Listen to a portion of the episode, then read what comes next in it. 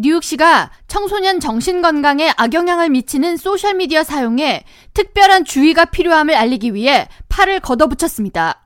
뉴욕시 보건국장 아쉐바산 박사는 25일 공식 성명을 통해 어린이 및 청소년 소셜미디어 사용이 공중 보건 위협임을 선언하고 이러한 위협으로부터 뉴욕시 청소년들을 보호하기 위한 다양한 대책을 마련할 것이라고 밝혔습니다. 뉴욕시 보건국이 이날 발표한 뉴욕시 청소년 정신건강 실태 보고서에 따르면 지난 2021년 기준 뉴욕시 고등학생들이 절망감을 느끼는 비율은 10년 전인 지난 2011년보다 42% 증가했으며 자살을 고려해 본 적이 있다는 비율은 34% 증가했습니다.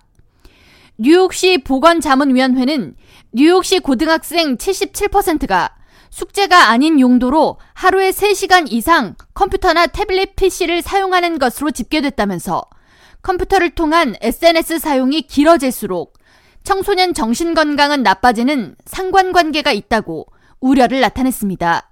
여론조사 전문기관 퓨 리서치 센터에 따르면 13세부터 17세 청소년의 95%가 소셜미디어 플랫폼을 사용하고 있으며 3분의 1 이상은 거의 지속적으로 사용하고 있습니다.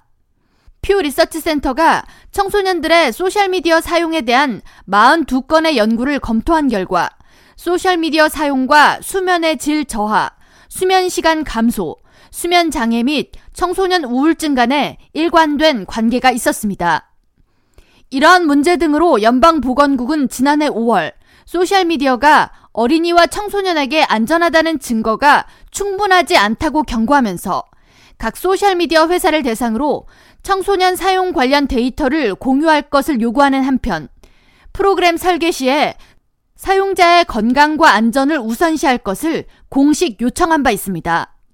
에릭 애담스 시장은 전날 진행된 시정 연설에서 틱톡이나 유튜브, 페이스북과 같은 플랫폼은 중독성이 강하며 여러 위험한 기능으로부터 청소년들을 보호하지 못한다고 강조하며 외과 의사가 담배를 피우지 말라고 권고하는 것처럼 뉴욕시도 가능하면 청소년 SNS 사용을 금지시켜야 한다고 강조했습니다.